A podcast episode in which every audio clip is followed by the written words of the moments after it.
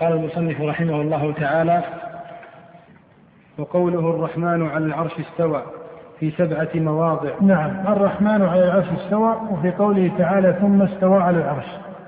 الاستواء على العرش هو من صفات الرب سبحانه وتعالى اللائقة به.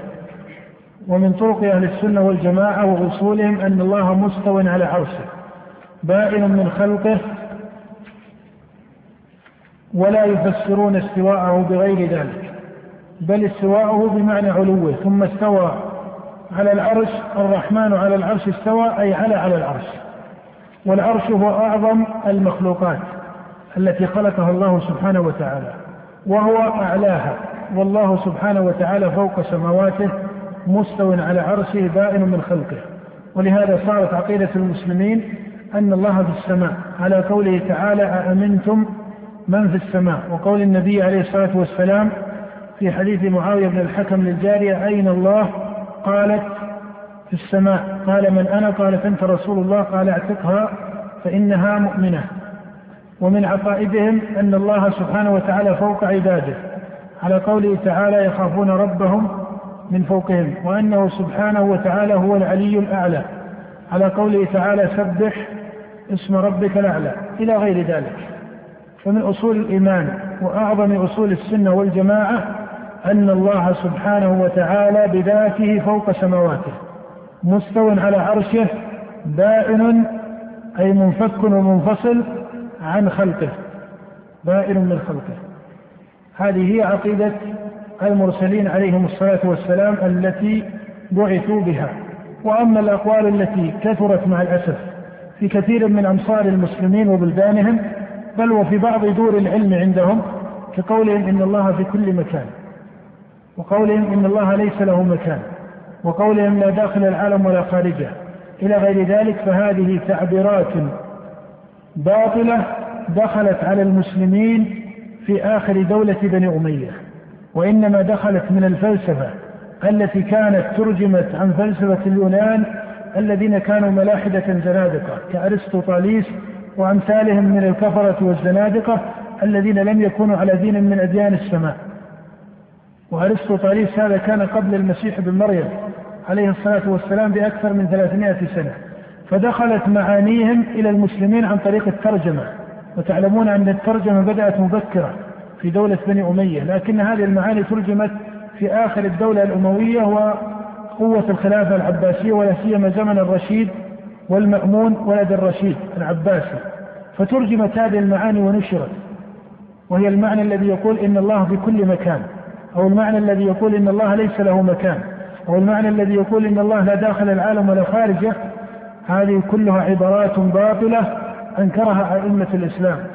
وممن أنكرها الإمام مالك والشافعي وأحمد وأبو حنيفة وأمثال هؤلاء. أجمع علماء الإسلام على إنكارها وتبديع أهلها وتضليلهم. وليس لها وجود فإنك إذا قرأت كتاب الله من أوله إلى آخره لا ترى أن الله ذكر هذا عن نفسه ولا ذكره الرسول عنه بل المذكور في القرآن قوله تعالى أأمنتم من في السماء؟ والمذكور في القرآن قوله تعالى يخافون ربهم من فوقهم.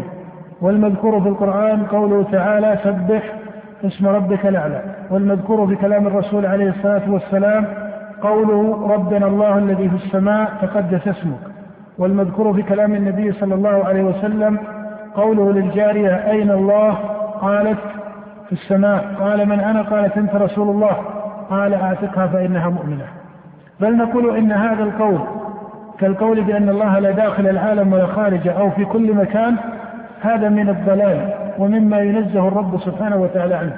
والعرب في جاهليتهم مع شركهم كانت عندهم الفطرة السليمة في هذا المقام حتى كان عنترة وهو من شعراء الجاهلية يقول يا حبل أين من المنية مهرب؟ إن كان ربي في السماء قضاها. فكانوا يثبتون أن الله في السماء سبحانه وتعالى. وهذا ما فطر الله الخلق عليه أنه سبحانه وتعالى فوق السماوات وأنه بائن من الخلق. ولكن كما قال أبو حنيفة وغيره ليس معنى أن الله في السماء أنه في سماء مخلوقة كالسماء السابعة أو السماء الخامسة أو الثالثة. فإن الله قال عن كرسيه إيش؟ وسع كرسيه السماوات والأرض وإذا كان هذا الكرسي وسع السماوات والأرض فكيف؟ بعرشه.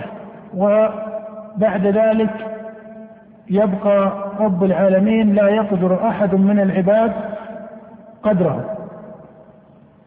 فإذا لا يتبادر أن الله في السماء بمعنى قولنا إن الملائكة في السماء. الملائكة في السماء أي أن السماء تحويهم بخلاف أن الله في السماء أي في العلو فوق السماوات والعرش هو سقف السماوات السبع وهو فوقها. ولهذا لما وصل النبي صلى الله عليه وسلم إلى السماء السابعة قال وفيها جنة عدن وفوقها عرش الرحمن. ولهذا قال أهل السنة إن الله فوق سماواته مستو على عرشه بائن من خلقه وهو بكل شيء عليم